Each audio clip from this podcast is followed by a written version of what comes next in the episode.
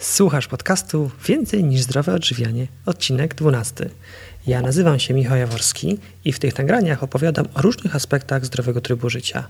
Jeżeli naprawdę zależy Ci na tym, czym karmisz swoje ciało i umysł, to te podcasty są właśnie dla Ciebie.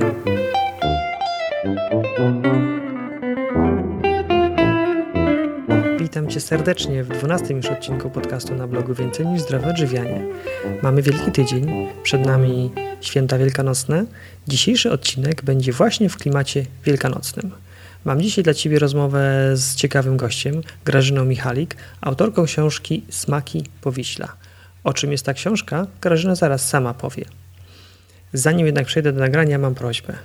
Zastanów się, jak byś chciał spędzić te święta – z kim to pewnie już ustalone, zwykle spotykamy się w gronie najbliższych. Pytanie jednak jest, jak chciałbyś się spędzić? Co takiego możesz zrobić, aby to był naprawdę szczególny czas, który wniesie coś wartościowego do życia Twojego i Twoich najbliższych? Inspirację może znajdziesz w rozmowie, którą przeprowadziłem z Grażyną, na którą Cię teraz serdecznie zapraszam.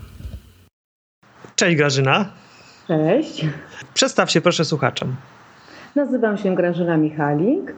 Mieszkam w Sztumie, to jest województwo pomorskie. Miasteczko bardzo malutkie, ale malownicze. Leży bardzo blisko Malborka, więc już taki ośrodek bardziej znany, więc myślę, że będzie można mnie usytuować, gdzie ten Sztum się znajduje. Pracuję w szkole, w szkole podstawowej, jestem nauczycielem edukacji zintegrowanej, teraz tak się to nazywa. Uczę dzieci młodsze, od klasy pierwszej do klasy trzeciej. Dziękuję. Grażyna, zaprosiłem Cię do tego wywiadu, bo wiem, że napisałaś książkę. Książkę, która bardzo mocno wiąże się z, z jedzeniem. Dokładnie. Powiedz kilka słów o tej książce. Skąd w ogóle się wziął pomysł na powstanie tej książki i o czym ona jest? Pomysł na powstanie książki jest jak najbardziej przyziemny i proza życia praktycznie była tu no, takim przyczynkiem. Tytuł książki na początku Smaki Powiśla jest to książka, która nawiązuje do regionalnych potraw, które na naszym terenie, czyli Dolne Powiśle, y, były popularne, ale do 1945 roku. I pomysł napisania narodził się, kiedy mój syn przyszedł z pracą domową. Y, jest taki przedmiot, ścieżka regionalna no i praca domowa brzmiała, żeby y, wyszukać, napisać, no była podana liczba y, na poszczególne oceny potraw, które tu jadano właśnie w XIX wieku i jeszcze wcześniej. No, szybciutko pobiegłam do pokoju, gdzie takie tam trzymamy różne materiały. No, jestem taką pasjonatką troszeczkę regionu, więc coś tam mieliśmy na półce. No ale szukamy, szukamy, hmm, troszeczkę mało. Dwie potrawy, dziecko, no widzę, że już y, minę ma nie tęgo, mówi mama, no to, to za mało, będzie kiepsko. Więc tym sposobem zaczęliśmy wertować, szukać i znaleźliśmy potrawy, a ja znalazłam pomysł, jak można pomóc dzieciom, żeby ich rodzice, którzy nie mają może takich możliwości, nie mają książek y, dotyczących właśnie y, powiśla i zwyczajów gdzieś w pobliżu pod ręką na półce.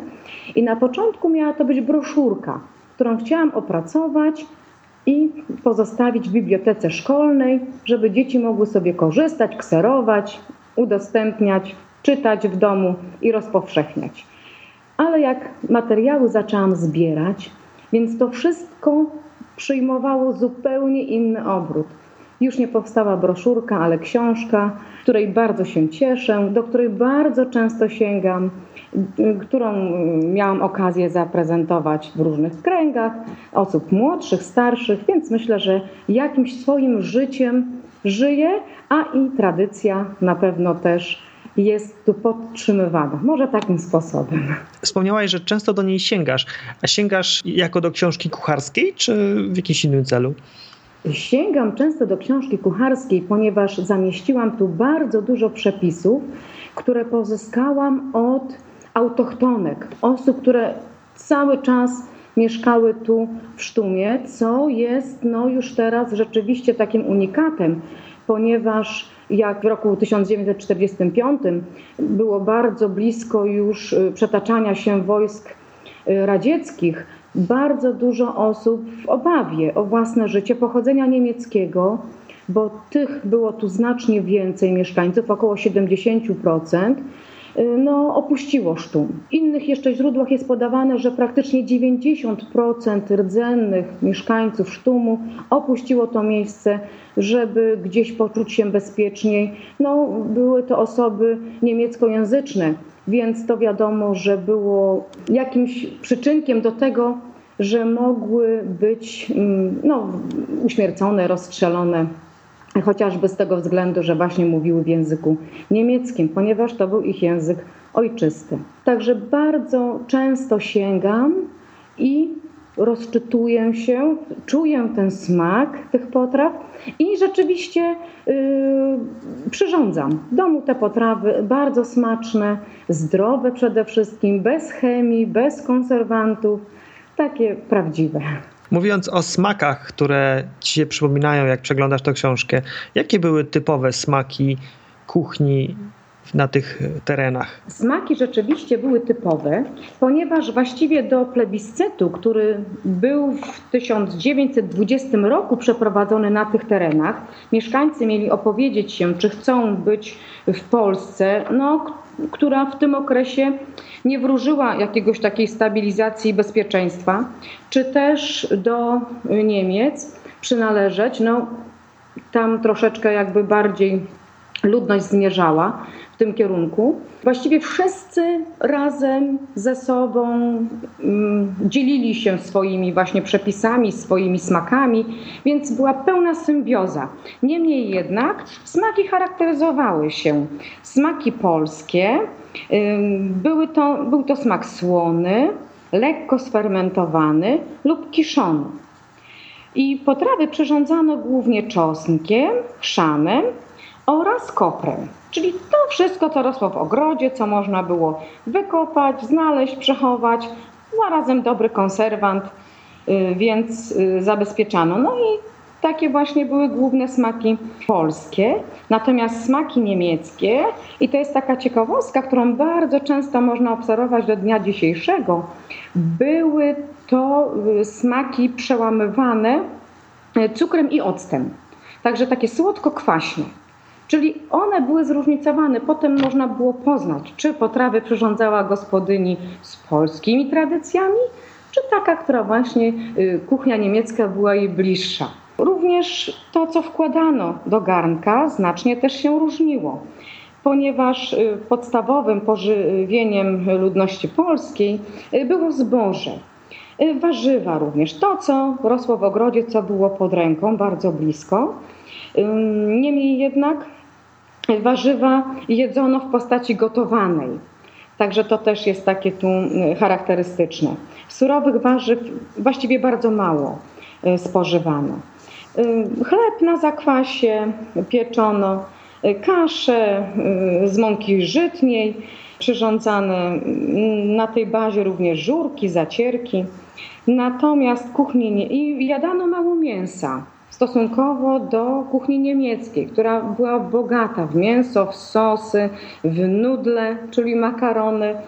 I taką spuścizną, którą tu właśnie na naszych terenach do tej pory jeszcze można y, gdzieś tam dostrzec, rozsmakować się, to były tak zwane potrawy jednego garnka, jednogarnkowe, po niemiecku nazywane tu Eintopfgereicht. Także one również były takie charakterystyczne i właściwie w jednym garnku był zawarty cały obiad. Także tak można pokrótce e, te smaki właśnie rozgraniczyć, ale tak jak mówię, e, mieszkańcy bardzo szanowali się nawzajem i nie było jakiegoś takiego patrzenia zezem, że ktoś taką kuchnię ma bądź inną.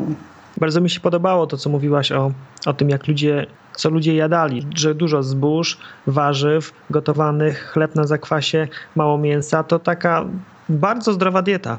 Oj, z tą zdrową dietą to tak może nie do końca, bo z kolei bardzo dużo, żeby te dania były kaloryczne, dodawano tłuszczu. To był raczej taki no, zdrowy, przetopiony tłuszcz, o ile tłuszcz może być zdrowy w cudzysłowie, ale jednak mm, tak jak charakterystyczne Później może o tym jeszcze nadmienię, ale teraz tylko wspomnę dania na przykład brejka. brejka. Było to mąka żytnia gotowana na gęsto na wodzie ale żeby właśnie miała jakieś wartości kaloryczne i jednak no, prace polowe y, czy prace inne wykonywane gdzieś tam na wsi wymagały jednak tej energii, y, żeby pożywienie miało swoją wartość kaloryczną, więc dodawano, robiono dziureczki w tej właśnie wylanej masie i tam bardzo dużo tłuszczu. Także no, z tą zdrową kuchnią to tak nie do końca tu może. Niemniej jednak na pewno to wszystko, co wykorzystywano z ogrodu, bardzo dużo zup warzywnych, na pewno wpływały też korzystnie. Także gdzieś ta równowaga na pewno była zachowana. Tak myślę. Te warzywa i zboża to oczywiście hodowane były we własnym gospodarstwie, pewnie w jakichś ogrodach. Tak, tak. Właściwie każda gospodyni miała przy swoim domu poletko, ogródek, co tu mm, nazywano sprawianiem ogrodów. Także każda gospodynia musiała sprawić swój ogród warzywny i tak jak wspomniałam, że e, szczególnie chłopi, inaczej troszeczkę było w mieście. Chłopi na wsi no nie za bardzo gustowali w tych surowych warzywach, ale jadało się bardzo dużo kapusty, brukwi, marchwi. Co też charakterystyczne jest, że jak gotowano zupę, dajmy na to y, z marchwi, to tam była tylko właściwie marchew. Czyli to, jak, jaką nazwę miała zupa, wskazywało, czego było w tym garnku najwięcej. Tak jak my teraz dodajemy, często też mamy zupę czy marchwiankę, czy jakąś inną, ale damy jeszcze troszkę pietruszki, troszkę jakiegoś tam selera, bo dokładamy do tego smaku. A kuchnia pruska, właściwie taka ta nasza tu właśnie z XIX wieku, charakteryzowała się tym, że jaka była zupa, takie były składniki podstawowe i nie dodawano więcej, tylko sól, pieprz, kubaba. Kubaba to jest y, ziele angielskie.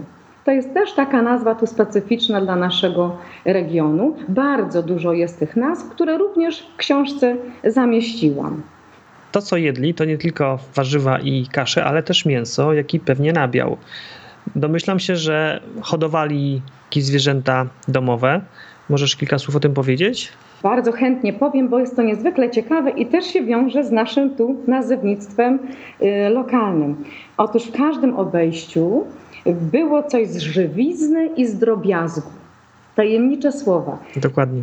Oznaczają to, że żywizna to był inwentarz żywy, ale takiego większego przekroju. Konie, krowy, świnie, ale również kozy, owce i króliki należały do żywizny. Natomiast drobiazg to było ptactwo. A więc y, kaczki, y, gołębie, kury, gęsi i gule czyli indyki. Dla ciekawostki może jeszcze tylko podam, że mówiło się, że krową ludzi ubogich była koza, bo można było korzystać z jej mleka. Natomiast y, drób hodowano głównie dla jaj i pierza. Nie jadano tak często, jak my teraz kurczaki gdzieś tam sobie dodajemy na wywar y, do zupy. Kiedyś kurę praktycznie jadano raz na jakiś czas i musiał to być też obiad albo świąteczny, odpustowy, bądź z jakiejś okazji szczególnej. Najchętniej hodowano gęsi, ponieważ ona była najbardziej chyba taka wykorzystywana w całości albowiem na świętego Marcina, więc 11 listopada, kiedy biło się gęsi, to wszystko było wykorzystane. I pióra, i skór, skórę, gdzie przetapiano właśnie na okrasę, przyrządzało się z niej okrasę.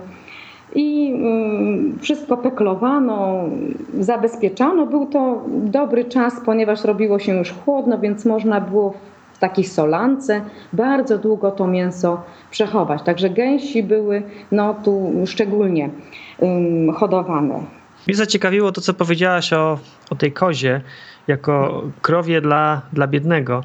To tak. taki w sumie troszeczkę paradoks, bo teraz wiemy, że mleko kozie jest znacznie zdrowsze niż krowie, więc ci ubożsi ludzie mieli zdrowsze jedzenie. Dobrze, Grażyna, to jest, to mamy taki bardzo fajny wstęp y, dotyczący kuchni Powiśla i smaków. Wstęp do Wielkanocy, bo jesteśmy w okresie wielkanocnym i wiodący temat tego naszego spotkania i tej rozmowy to tradycje wielkanocne właśnie w tym regionie. Może zacznijmy od początku. Co to jest Wielkanoc i właściwie dlaczego ona każdego roku wypada o innej dacie. Oj, z tą właśnie Wielkanocą to jest tak różnie. I do dnia dzisiejszego właściwie to nie jest tak rozwiązane, żeby dla wszystkich termin Wielkanocy y, dawał jakąś taką pełną satysfakcję. I y, wiąże to się z tym, że niestety nieznana była data zmartwychwstania pańskiego. Y, żadne praktycznie źródła nie podają jej, że w tym, a w tym dniu. I wiadomo na pewno, że Dzień Zmartwychwstania przypadał w niedzielę po żydowskim święcie Paschy. I wszyscy, właściwie ewangeliści, byli zgodni, że ukrzyżowano Chrystusa w piątek, a w niedzielę zmartwychwstał. Więc trzymano się tych właśnie dwóch stwierdzonych, opisanych faktów. No niestety, informacje dotyczące dnia, tygodnia, w którym przypadała owa Pascha, znowu były sprzeczne. I w efekcie było kilka hipotetycznych właśnie tych dat e, Wielkanocy.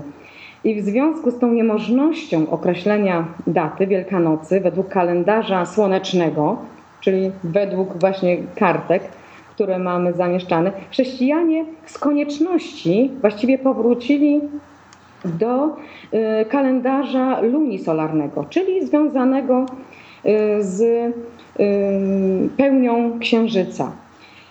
Wiązało się to właśnie z tym powiązaniem daty Wielkanocy z terminem żydowskiej Paschy. Takie, takie właśnie tu było wyjście obliczania. I kiedy zachciano pierwszy raz, zapragnięto pierwszy raz świętować Wielkanoc, pojawiło się pytanie, jaki dokładnie dzień względem Paschy należy świętować y, też to święto. Więc Konstantyn Wielki zwołał w 325 roku pierwszy Sobór Powszechny dla ustalenia tych wszystkich spornych kwestii. Choć nie zachowały się takie właściwie oficjalne pisma tego soboru, zapisy, przyjęto, na co wskazywała późniejsza tradycja i źródła y, pisane, y, że ustalono tam, iż Wielkanoc ma być świętowana zawsze w najbliższą niedzielę po pierwszej wiosennej pełni księżyca, przypadającej po lub w dniu równonocy wiosennej. Równonoc wiosenna, no to wiadomo, 21 marca. I teraz właśnie pojawia się ta ruchomość. Bo załóżmy, że równonoc przypada 21 marca i że tego dnia jest też pierwsza wiosenna pełnia księżyca. Wtedy od razu już następnego dnia, jeżeli dajmy na to była to sobota, to w następną już niedzielę po tej pełni można było świętować Wielkanoc, a więc pierwsza możliwa data to 22 marca. Ale jeżeli przypadło tak, mogło się wydarzyć, że pełnia księżyca wypada 20 marca, a więc dzień wcześniej, a następna pełnia po równonocy dopiero będzie 18 kwietnia, no to wtedy mamy możliwość, że y, będzie dopiero Wielkanoc obchodzona w kwietniu. Także rozpiętość jest ogromna, bo może być od 22 marca do na przykład 25 kwietnia. Tak jest, że można Wielkanoc świętować najwcześniej, tak jak mówiłam, 22 marca, a najpóźniej 25 kwietnia, czyli w 35 różnych terminach. Ciekawa historia. Ja znałem datę wyznaczania Wielkanocy, bo to właśnie była pierwsza niedziela po wiosennej pełni, natomiast ciekawa jest ta historia, która się z tym wiąże. To już wiemy, jak wyznaczyć datę Wielkiej No a teraz może kilka słów o tradycjach wielkanocnych. Te tradycje w sumie były dosyć bogate, chociaż nie tak może jak na, podczas świąt Bożego Narodzenia. Inny charakter był też tych świąt. Święta Wielkanocy bardziej kojarzyły się z zadumą, z jakąś refleksją, z pokutą przede wszystkim, z jałmużną. Natomiast święta Bożego Narodzenia, wiadomo, ten czas oczekiwania jest bardziej radosny. Inna symbolika i inne, inne przeżywanie y, tym, temu czasowi oczekiwania towarzyszyło. Na początku Środa Popielcowa, również wyznaczona tym właśnie terminem, o którym przed chwileczką mówiłam, tego e, naszego ruchomego, e, ruchomej daty Wielkanocy. A więc wszystko zaczynało się od Środy Popielcowej, kiedy to kończyły się już zapusty. Ostatni raz można było we wtorek przed tą Środą Popielcową najeść się dosyta.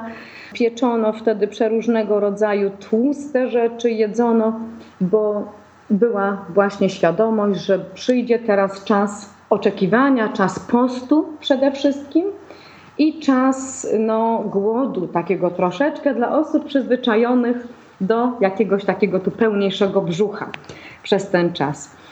Y, także przygotowywano się do tych świąt może bardziej pod względem takim duchowym, bo ten czas postu sprzyjał również y, jakiemuś takiemu głębszemu spojrzeniu w siebie, odnalezieniu drugiego człowieka, y, wsparcia go jałmużną.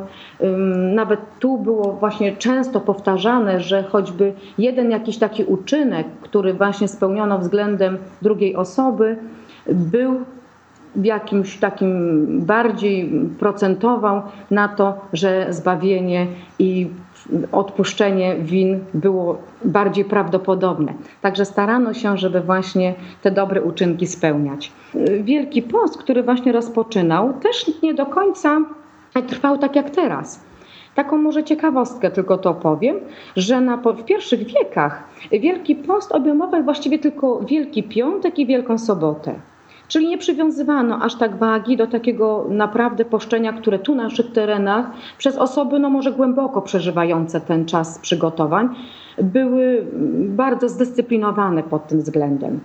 W III wieku poszerzono już czas postu na cały tydzień, zaś na początku IV wieku na pamiątkę właśnie 40-dniowego postu Jezusa na pustyni ten właśnie czas wydłużono do 40 dni. I tak jak pamiętam moja babcia, ona była bardzo osobą tak silnie y, religijną, silnie wierzącą. Ona bardzo pościła i wspominam do tej pory, jak właśnie Wielki Piątek Y, kiedy praktycznie w ogóle już niczego nie jadła, to kiedy tam poszłam po coś, żeby przynieść mojej mamie z kolei do przygotowań było coś potrzebne, to poczęstowała mnie tak zwanym ślepym śledziem. Ślepy śledź to y, była właściwie woda z octem, y, z drobno pokrojoną cebulką, sól i pieprz i tym były polane takie suche ziemniaki.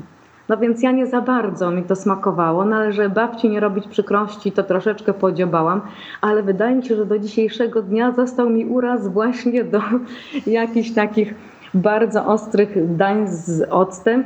No i, i podziwiałam moją babcię za to, że praktycznie cały czas właśnie pościła i y, była wierna tym swoim przyrzeczeniom.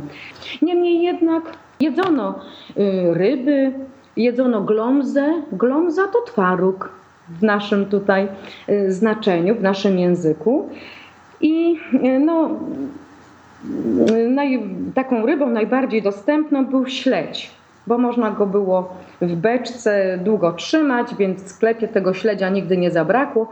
Podobno, tak jak opowiadały mi moje rozmówczynie, były tak mocno te śledzie słone, że praktycznie można było, nim, było nimi stukać, pukać i były tak sztywne od tej soli, więc trzeba je było bardzo długo moczyć. A więc jedzono śledzie, jedzono y, twaróg, chociaż nie wszyscy. Ci, którzy tak bardzo głęboko zakładali swoje wyrzeczenia, to nie jadali również y, rzeczy, które pochodziły właśnie z mleka, z twarogu, więc ta ich pobożność no tu rzeczywiście narzucała jakieś takie bardzo duże zakazy. No i jajka. Chociaż jajka praktycznie oszczędzano już na święta i tych jajek aż tak bardzo dużo nie jedzono. Ale żury, barszcze, to wszystko było gotowane. Także y, odżywiano się skromniej, niemniej jednak tak, żeby do tych świąt jakoś y, doczekać. Ale rzeczywiście ten post był tutaj bardzo mocno przestrzegany, to na pewno. Dobrze, czyli przeszliśmy przez y, Wielki Post, gdzie ludzie jedli skromnie, niektórzy nawet bardzo. Tak. E, niektórzy podczas tego postu mm, mieli jakieś postanowienia, na przykład dobre uczynki, po to, żeby go w jakiś głęboki sposób przeżyć i przygotować się na tą Wielkanoc. Ładnie, przygotować się na Wielkanoc. Zanim jednak ta Wielkanoc nadeszła, to jeszcze był Wielki, Piąt, Wielki Czwartek, Wielki Piątek i Wielka Sobota, z którą też wiązały się pewne zwyczaje, które na naszym terenie miały miejsce. Wielki Czwartek i Wielki Piątek powinno wszystko już być zrobione, to co było z mięsa, co y, można było wcześniej przygotować, upiec, tak żeby w Wielką Sobotę skupić się już tylko na rzeczach niezbędnych, a już właściwie wszystko mieć w spiżarniach poustawiane, żeby oczekiwało. Jeszcze może tak tylko dodam, że tak jak właśnie o tych śledziach mówiłam, to w Wielką Sobotę, tylko nie wiem, czy na pewno tu na naszym terenie, ale bardzo blisko e, spotkałam się z tym, że był pogrzeb żuru i śledzia. I ten pogrzeb żuru i śledzia, chyba potraw najbardziej takich no, znienawidzonych przez ten post, polegał na tym, że właśnie w tą Wielką Sobotę taka, dokonywano symbolicznej zemsty na tych uprzykrzonych postnych potrawach i śledzia wiązano grubym powrozem i wieszano na drzewie nad drogą, natomiast garnek z żurem zakopywano w ziemi albo żur wylewano, bądź też taki garnek rozbijano. Może z tym rozbijaniem to tak najmniej tu bym się zgodziła, bo jednak szanowano bardzo każdy sprzęt, który posiadano, ale myślę, że po takim długim poście to chyba ten pogrzeb żuru i śledzia, myślę, że był dla każdego jakąś taką właśnie już nadzieją, że będzie teraz już coś smacznego i lepszego.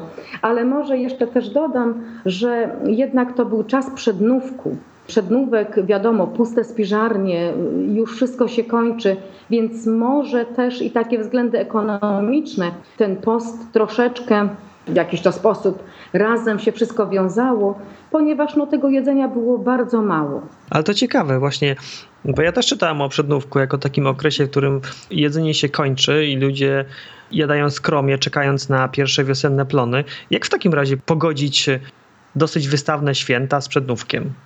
To właśnie chyba ten post, to zbieranie tych wszystkich potraw bardzo głęboko chowano gdzieś w spiżarniach to, co mogło kusić, co mogło być właśnie jakąś taką pokusą. I myślę, że ten czas gromadzenia była mm, dostateczna ilość produktów, żeby przygotować jakieś takie właśnie potrawy, gdzie tych jaj bardzo dużo. Teraz my mamy mniejszą taką liczbę, bo nie mamy takiej potrzeby spożywania tylu jajek.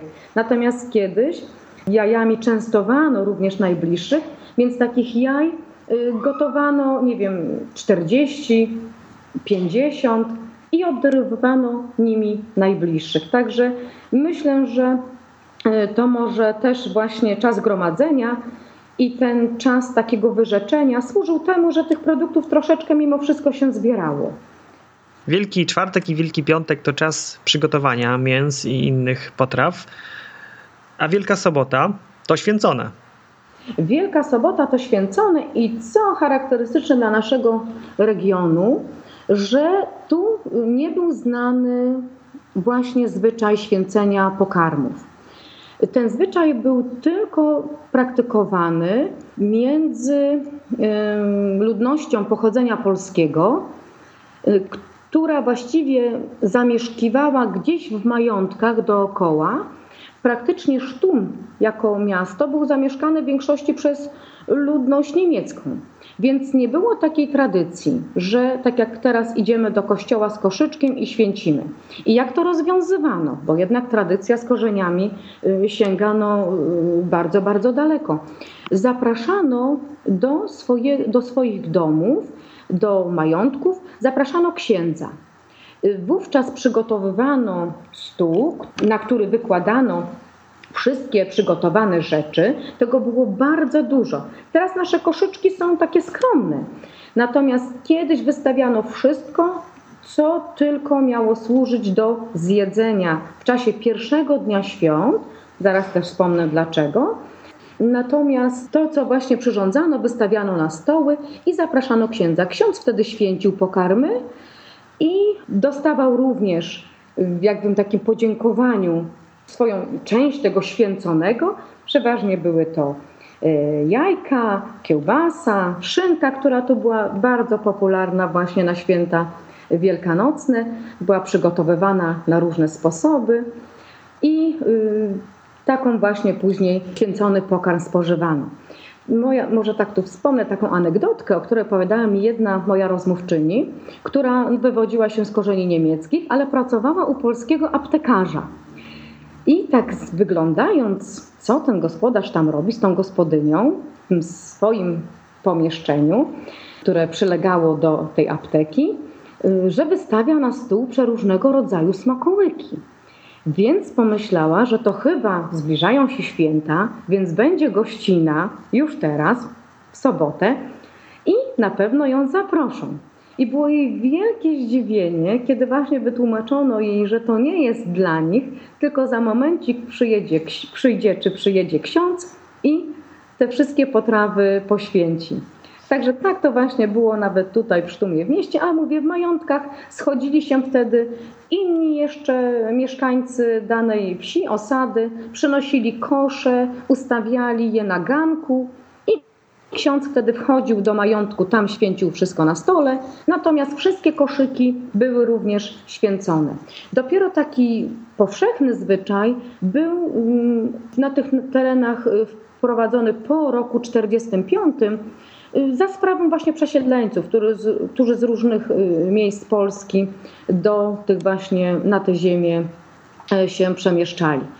Co jeszcze było ciekawe, Wielką Sobotę również wiadomo jest tam w liturgii, którą się przeżywa, jest święcenie ognia, święcenia wody i taką też wodę właśnie święcono przy okazji święcenia pokarmu. Wtedy mieszkańcy zaopatrywali się w przynoszone przez siebie butelki, zabierali wodę również do domu, a resztę tej wody, która została w naczyniu, gdzie dokonywano tego właśnie poświęcenia, była wlewana do studni. Także to jest też takie charakterystyczne właśnie tutaj dla tych naszych terenów to, co dotyczyło właśnie y, Wielkiej Soboty i tego święcenia. Czasami święcono również pokarmy te osoby, które no nie mogły w jakiś sposób zaprosić księdza bądź gdzieś dotrzeć w miejsce, gdzie święcenie pokarmów się odbywało. Były święcone w kościele w niedzielę. Pierwszy dzień świąt można było taki koszyk przynieść i wtedy ksiądz poświęcił również te wszystkie pokarmy. Także tak wyglądało to właśnie tu na naszych terenach, święcenie.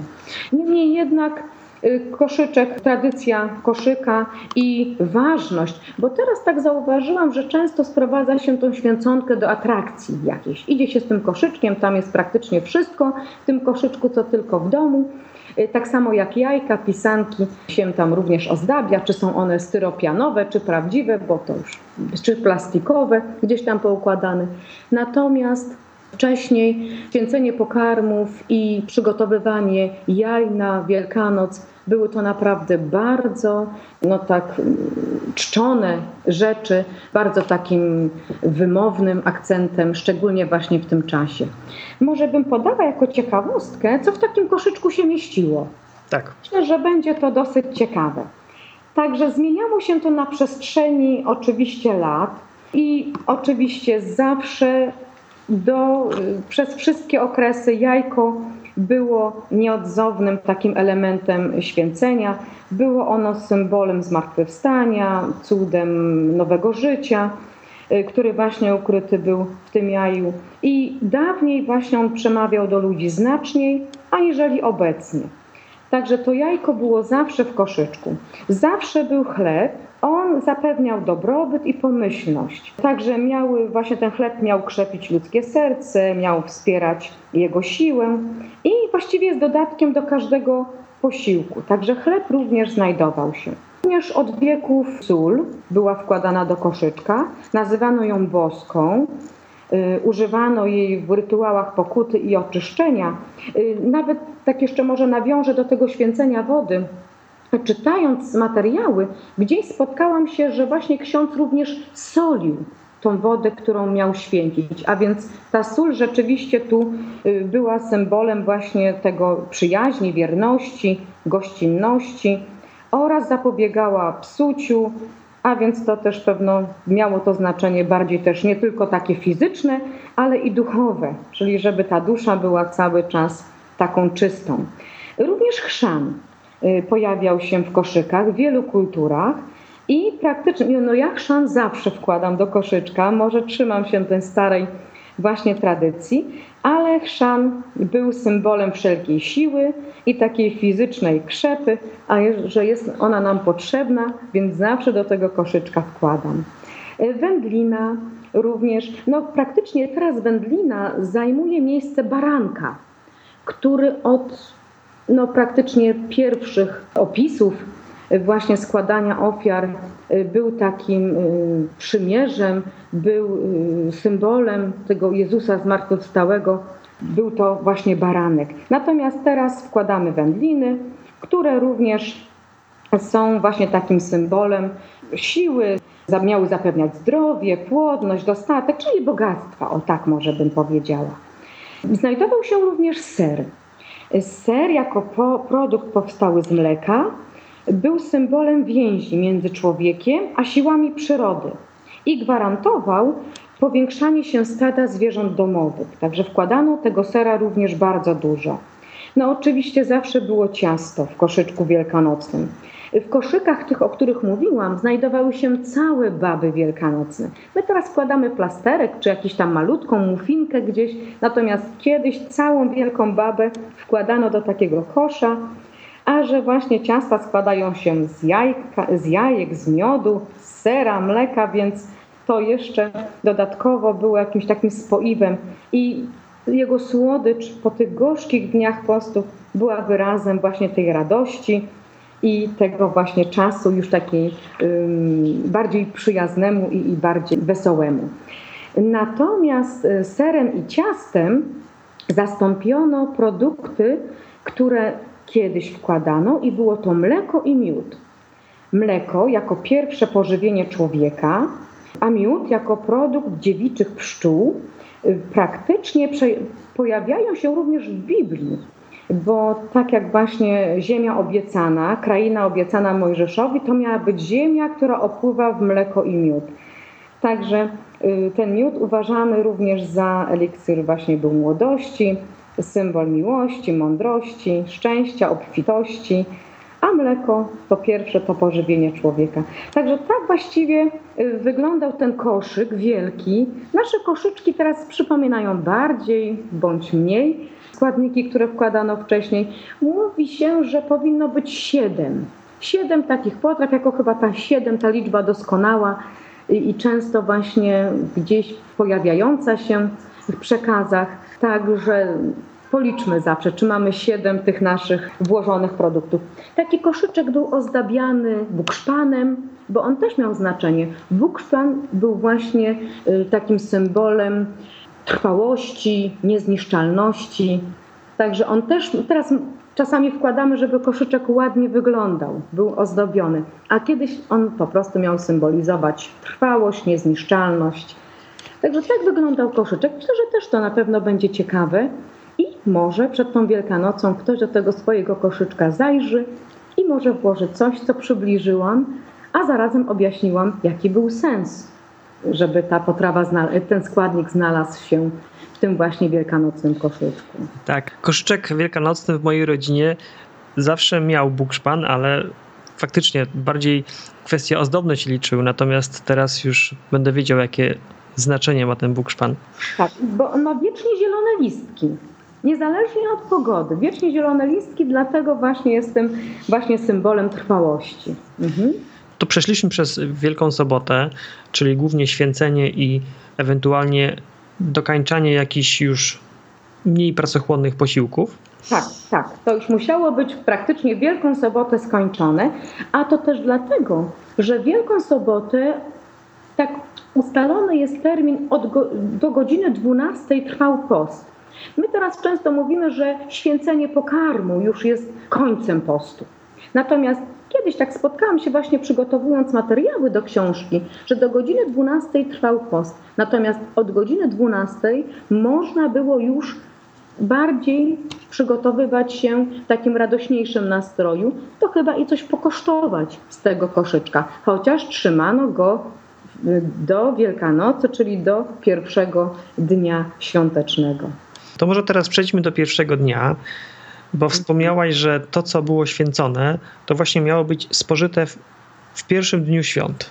Tak. W pierwszym dniu świąt praktycznie y, rozpalano ogień w piecu tylko raz.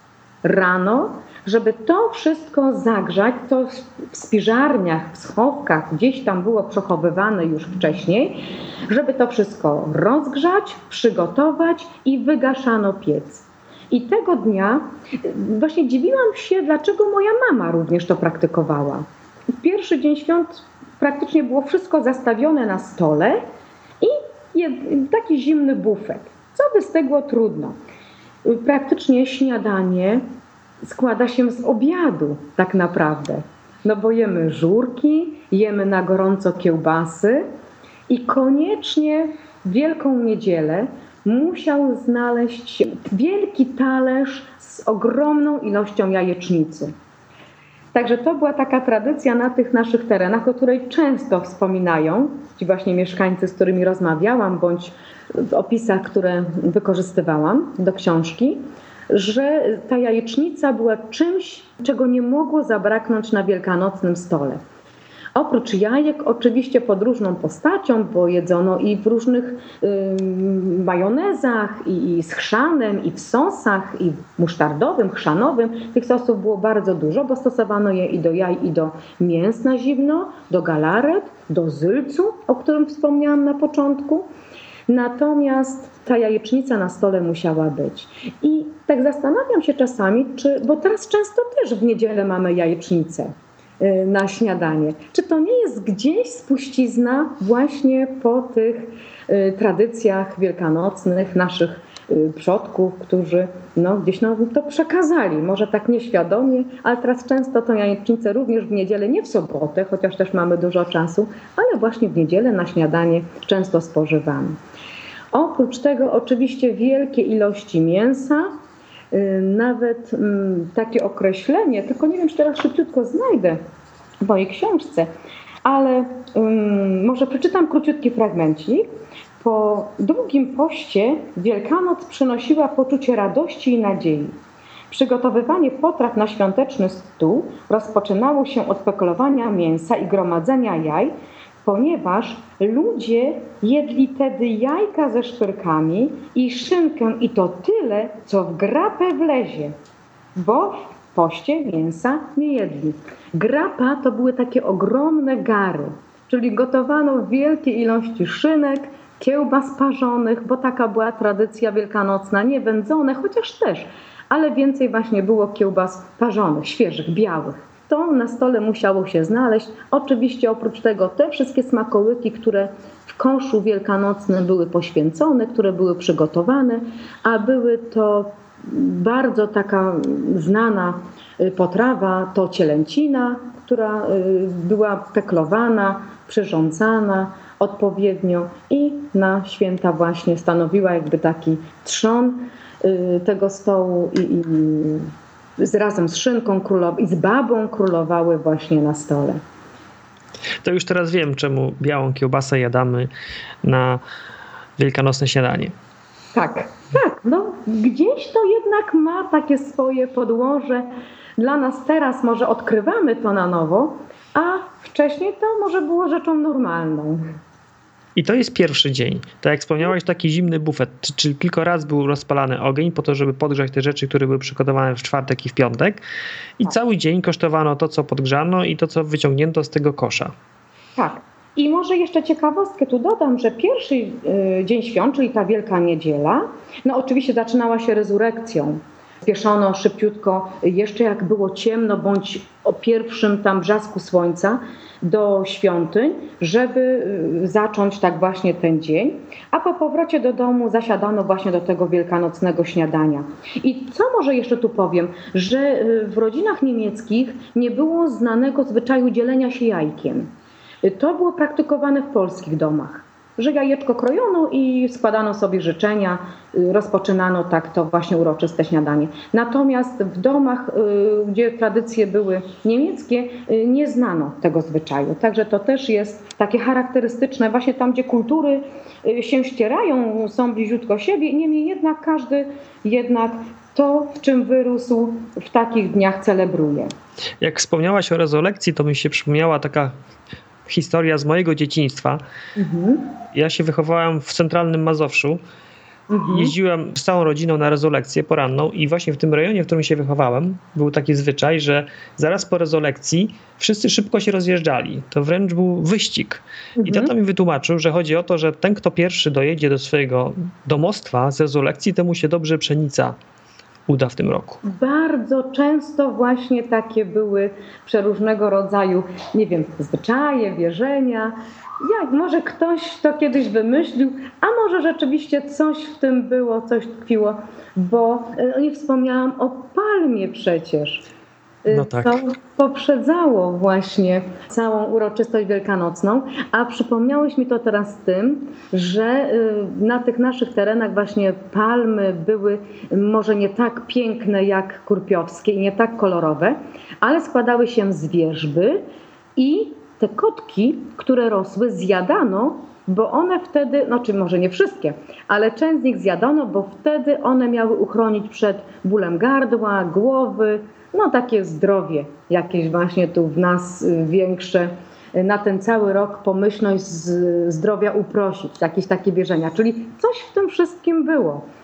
Z tymi właśnie wyścigami, żeby komuś się dobrze powodziło ale ja myślę, że i spieszono chyba do tego stołu, żeby już usiąść i żeby już razem z najbliższymi spożyć to śniadanie i później gościć się, ale ten dzień pierwszy Wielkanocy był zarezerwowany tylko dla najbliższej rodziny. Tego dnia nie chodzono po gościnach, nie zaprasz znaczy zapraszano tylko osoby bezrzędne, czyli te, które były same bądź w podeszłym wieku, kto już nie miał gdzieś y, takiego oparcia, wsparcia i, i w tym dniu no, nikt nie mógł być sam.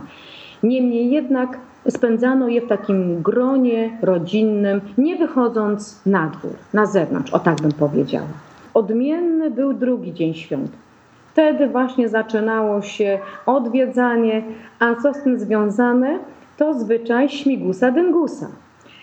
W ogóle w wodzie przypisywano taką magiczną moc.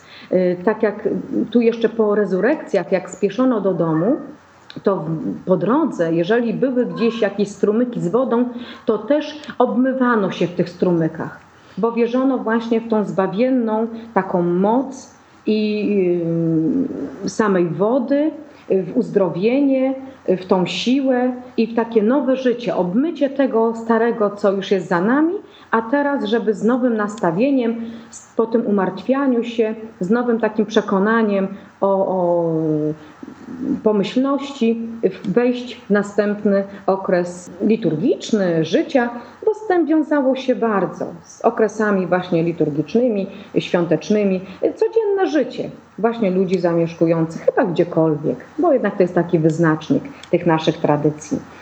I jak właśnie podążymy do tego drugiego dnia świąt, to wtedy zaczynało się odwiedzanie krewnych, sąsiadów, znajomych ze świątecznymi życzeniami. Ale oprócz tego przeważnie dzieci chodziły po domach smagać gałązkami, yy, mówiąc, że to zaboże yy, rany. I to jest jakby taka pierwsza y, część, bo to są dwa odrębne właściwie tradycje: śmigus i dyngus. I to jest śmigus od śmigania, czyli gdzieś prawda, uderzania delikatnie, chociaż czasami czytałam, że i to mogło boleć smagania właśnie po nogach. Niektórzy właśnie w domu spieszyli, żeby jeszcze śpiących gdzieś tam zastać, tak jak my to robimy obecnie, ale to właśnie był ten śmigus. Również mm, chodzili starsi ludzie smagać tymi właśnie gałązkami, ale oni wtedy chodzili, tak jak mój wujek opowiadał, z woreczkami, z kubeczkami i dzieci dostawały jajka, słodycze, jakieś takie, prawda, upominki, drobiazgi, Natomiast starsze osoby dostawały mąkę, dostawały cukier, miały woreczki, to wszystko sobie tam wkładały, czyli tak jakby zbierały, wiedząc, że są już może bardziej takie słabe, niedołężne, żeby sobie zabezpieczyć w tym dniu, gdzie każdy był szczodry, gdzie każdy miał dużo i chętnie się dzielił.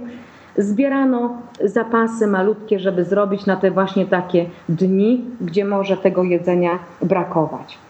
Natomiast dyngus pochodzi od, no tu na naszych terenach od słowa niemieckiego düngen, co oznacza wykupić. I jeżeli nie chciano być polanym wodą przy okazji tego smagania, to wtedy właśnie na dyngusa dawano dużo smakołyków, y, ciasta, jajka i wtedy można się było od tego właśnie oblania wodą wykupić. Natomiast zupełnie nie chciały wykupić się młode dziewczyny, bo dla nich to było jakieś takie właśnie na, nagroda, że zostały oblane. No my nie lubimy dzisiaj, jeżeli jesteśmy polewani i to na pewno nie sprzyja tu naszemu humorowi, kiedy nagle ktoś na nas wyleje kubeł wody. Ale kiedyś, jak taka dziewczyna młoda y, nie była oblana, a woda właśnie była tym symbolem też takiej właśnie płodności nowego życia, więc zmartwiła się, że jest niezauważana i zgrozi jej staropanieństwo. Więc młode dziewczyny czekały na to, żeby je. Y, oczywiście towarzyszył temu pisk i, i niby, że nie, ale jednak czekały, żeby oblać je niejednokrotnie. Im więcej, tym właśnie bardziej były tu pewne swojej wartości i temu, że są postrzegane. Wyznacznik atrakcyjności. O, wyznacznik atrakcyjności. Zabrakło mi tego sformułowania. Także tak to właśnie wyglądało to polewanie wodą. A jeszcze co ciekawe, doczytałam, ale na naszym terenie nie było y, tej tradycji, że był trzeci dzień świąt we wtorek i wtedy właśnie dziewczyny mogły polewać chłopców, tak jakby odegrać się za to, że jednak tyle razy musiały się przebierać, uciekać, unikać. Ale tu bardziej właśnie krakowskie, gdzieś tam na, na południu ten trzeci dzień świąt był obchodzony. Natomiast na naszych terenach były tylko dwa dni świąteczne. Czy tego drugiego dnia jadano jakieś inne posiłki? Drugiego dnia praktycznie już odgrzewano, Jadano bigosy, jadano cały czas jeszcze właśnie te wszystkie przygotowane galarety. To były bardzo popularne takie galarety z nóżek, nazywane też galantyny. To faszerowane kaczki, dajmy na to, jakimiś galaretami, czy ryby patroszone i faszerowane, y, rolady przeróżnego rodzaju. To już były takie rzeczywiście tu bardzo no, nie, nie, niecodzienne potrawy, takie rzeczywiście od święta. Chciano tym wszystkim zaakcentować uroczysty moment, podniosłość. No i na pewno cieszono się tym i jedzono tak troszeczkę na zapas, chociaż jak przednówek się już kończył, to można było odetchnąć, że będą lepsze czasy. Natomiast tak jeszcze tu wspomniałam, może to nie będzie pasowało w tym momencie, kiedy rozmawiałam o takim tu obiadaniu się praktycznie przy stole, ale na przednówku popularne były tu na naszych terenach potrawy, które nazywały się kul. Kul to był taki jakby barszcz, byśmy powiedzieli, ale z lebiody i z młodej pokrzywy.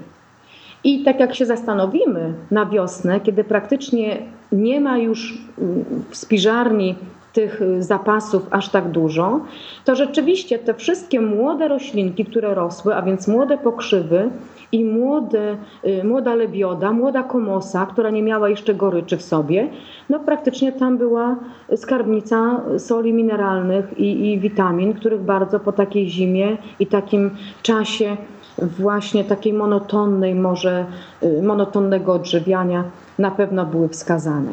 Chociaż jak pytałam o ten kul, to taka jedna moja rozmówczyni wstydziła się o tym mówić i mówi, że ma łzy w oczach, kiedy opowiada o tym kulu, bo rzeczywiście oni często jedli to z głodu. Że już nic nie było, to wtedy szybko szli na łąkę zrywać. Szczawiu jeszcze wtedy nie było, więc zrywali tylko te młode pędy, młode liście i gotowano właśnie na tym zupę. Podawano ją z krupami, czyli z kaszą, więc to miało wartość kaloryczną, ale to jak teraz sobie tak wszystko przełożymy na wartości odżywcze, no to przecież to był wartościowy, zdrowy posiłek ale wtedy było traktowane jako właśnie takie jedzenie ludzi rzeczywiście już y, nie mających nic z piżarni. No ale tak odbiegłam. Od... Tak, ale, ale bardzo dobrze, bo ja nie znałam tego słowa le, lebioda, natomiast komosa dobrze mi jest znana i moja babcia też mi opowiadała właśnie takie historie, że na przednówku jadano właśnie komosę. Tak. Trudno było mi w to uwierzyć, natomiast no, jak teraz opowiadasz, to wszystko się układa w całość. Tak, tak. No mnie też się wydawało, że mówię, Boże, a to ci ludzie byli rzeczywiście biedni. ale jak później myślę, to po prostu mądrość gospodyń i wiedza o ziołach, o roślinach, które gdzieś były w pobliżu, jakie właśnie miały wartości odżywcze i że można było tym organizm wzmocnić po prostu. Tak. Wróćmy do świąt. Wspomniałaś o tym, że tak, ludzie jadali szynki, kiełbasy, głównie gotowane, baby drożdżowe, galarety, galantyny. Jakie jeszcze typowe dania wielkanocne były? Na pewno takim właśnie daniem wielkanocnym była jałowcowa karkówka. Taką jałowcową karkówkę y, odpowiednio się y, bejcowało, czyli trzymało y, dosyć długo, bo nawet mogło to być do dwóch tygodni. Ona mogła być w chłodnym miejscu oczywiście, ale trzeba było przekręcać, zawsze było to przyciśnięte kamieniem, więc z każdej strony ta bejca, zaprawa, to wszystko y, opływało w tym, y, było zalane, przekręcało się w różne, na różne strony, żeby z każdej strony to jak najgłębiej tak dostało się do wnętrza tego mięsa i było to bardzo, bardzo smaczne. A z, z tym się wiąże również taka potrawa, z tej właśnie peklowanej, ale już lekko wędzonej karkówki, bardzo popularna na tych terenach, Y, Kassler. Tak się nazywała Kassler i właśnie były opiekane te kawałeczki tego mięsa w takim własnym sosie zaciągniętym tylko mąką, no bo mąka była tu nieodzowna do zaciągania tych wszystkich sosów, żeby były one takie bardziej gęste i treściwe. Co jeszcze tu było? No oczywiście barszcz.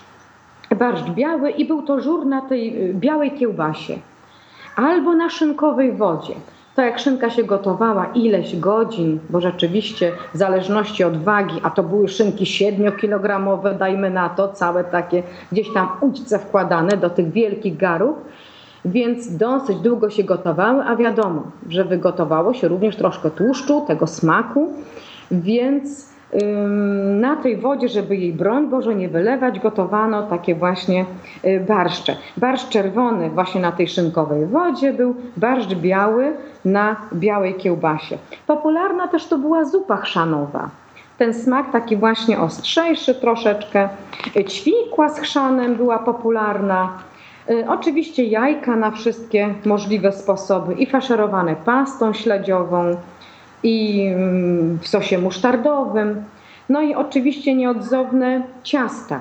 Takim ciastem właśnie wielkanocnym to oprócz bab, to był również serownik, tak tu nazywany, a nic innego, tylko sernik, który właśnie powstał z glumzy, czyli z tego zgromadzonego twarogu y, pozyskanego z mleka. Także ten serownik jak najbardziej. I co jeszcze tu charakterystyczne? Y, w Wielki Czwartek koniecznie musiał w domu już pojawić się kołacz, a tu nazywane było to y, ciasto y, kręgle. Ono po prostu przypominało, to było ciasto drożdżowe, które przypominało takiego ślimaka zwiniętego, troszeczkę jak szneki, to też nasze słówko, takie drożdżówki, ale było ono znacznie większe. I to była tradycja Wielkiego Czwartku. I jeżeli ktoś nie umiał sam sobie upiec takiego właśnie drożdżowego kołacza, to szybciutko biegł do cukiernika, do ciastkarni i te kręgle zawsze Wielki Czwartek były przygotowane i można sobie było kupić. I oczywiście nie mogło zabraknąć na mazurkach i na babach glancu. A glanc to nic innego jak lukier, którym oblewano ciasto, żeby jeszcze bardziej było apetyczne i słodkie. Glanz, to też słowo niemieckie, oznacza połysk, że coś się błyszczy. Także to tak, no baby drożdżowe oczywiście. Także to chyba najważniejsze takie wymieniłam. No i też ta y, cielęcinka, którą od razu się przyznam. Y, jak musiałam ograniczyć y, zawartość książki, bo przepisów było znacznie więcej, y, no odrzuciłam cielęcinkę z racji tego, że jest takie bardzo drogie mięso. Mówię, no kto to zrobi? I obraziła się jedna tu właśnie pani, bo mówi, Wielkanoc musiała być z cielęcinką. Także na Wielkanoc na naszych terenach cielęcinka na stole musiała być. Także to może tak tu powiem.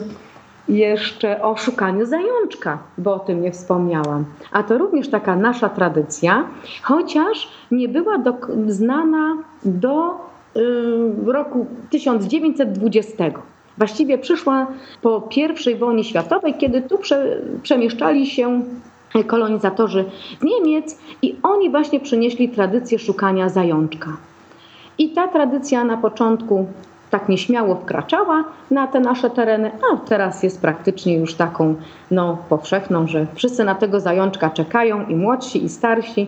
Jeżeli była ładna pogoda, to zajączka, czyli to gniazdko z tymi y, z łakociami, y, szukano w ogrodzie bądź w pobliżu domu. Natomiast jeżeli pogoda nie sprzyjała, to były gdzieś schowane y, takie zajączki właśnie w pomieszczeniu i całą frajda, cała frajda polegała na tym, żeby znaleźć to swoje gniazdko, a jeżeli dzieci było, było więcej w domu, to wtedy gniazdka podpisywano. Czyje to gniazdko jest, do kogo ono należy i kto powinien je odnaleźć i nim się później cieszyć. Bardzo praktyczny sposób, żeby później nie było nieporozumień. Cały czas mieszkasz w tym rejonie, o którym opowiadasz, prawda? Wiesz co, mieszkam cały czas w tym rejonie, o którym opowiadam. Tu również moja mama mieszkała. Babcia co prawda przeniosła się do Sztumu, bo nie mieszkała w samym Sztumie, ale tak wrosła właśnie mhm. tutaj w, ten, w tę tradycję I, i ona tej sztuki kulinarnej nauczyła moją mamę, czyli swoją córkę, a mama tak praktycznie przekazała nam jako swoim córkom, czyli gdzieś to tak ta tradycja jest przekazywana z pokolenia na pokolenie. Właśnie o to chciałem zapytać, bo w bardzo fajny i barwny sposób opowiedziałaś o tym, jak wyglądały święta przed II wojną światową, bo to o tym okresie mówimy, prawda? Tak. Teraz też podobnie to wygląda, ale już niektóre tradycje zmieniły takie swoje zabarwienie. To o to chciałem zapytać. Co się zmieniło przez te ponad 50 lat? Ile z tych tradycji, o których opowiadałaś, dalej jest kultywowanych? Mhm. Jak to wygląda? Tak jak wspomniałam wcześniej, że y, traktuje się właściwie święcenie pokarmów do takiego, do wyłącznie takim aspekcie zwyczaju ludowego. Że jakieś tam, prawda, yy, tak samo pisanki, te jajeczka się maluje, gdzieś tam robi, yy, jakieś, no, żeby były ciekawe, atrakcyjne. Natomiast yy, nie ma takiego może głębokiego przeżywania akurat tych wszystkich rzeczy, bo zwykle w pośpiechu gdzieś tam pakujemy tak. ten koszyczek. Te jajeczka też, tak jak mówiłam, są często czekoladowe w pazłotkach i już nie takie malowane. No na pewno święcenie pokarmów teraz jest tak powszechne, że właściwie no, jest czymś normalnym, że idziemy, koszyczek stawiamy, ksiądz nam święci. Teraz raczej traktujemy mało, do tego koszyczka wkładamy i czasami, co mnie tak bardzo smuci, nie wszystko jest jedzone do samego końca. Y, czasami to wysycha, ja to przemycam po prostu, wkładam kawałeczki tego chlebka, skórki, gdzieś tam kroję w kosteczkę i czy do zupy się rozgotuje, czy gdzieś tam do jakiejś jajeczko oczywiście jest poświęcone i, i tym się dzielimy ale no, w tych naszych czasach tak nie przywiązuje się później takiej ogromnej wagi do tych wszystkich symboli. To tak, tak myślę, że jednak nie ma chyba takiego duchowego przeżywania silnego. To, to prawda. W dzisiejszych czasach to wszystko tak się w biegu odbywa i ja też obserwuję, że tego głębokiego przeżywania nie jest tyle, ile bym chciał. Natomiast y, wydaje mi się, że po przesłuchaniu tego, o czym tu dzisiaj rozmawialiśmy, to można sobie wyrobić inne spojrzenie na święta, bo gdy powiążemy te wydawałoby się proste zwyczaje obecne z tym, co się działo 50 lat temu, jak głęboko ludzie przeżywali, jak się przygotowywali przez te 6 tygodni, odmawiając sobie jedzenia, to zupełnie innego wymiaru nabierają święta i to, co za tydzień zrobimy z naszą, z naszą święconką, też będzie miało duży wpływ właśnie na to, jak przeżyjemy te święta.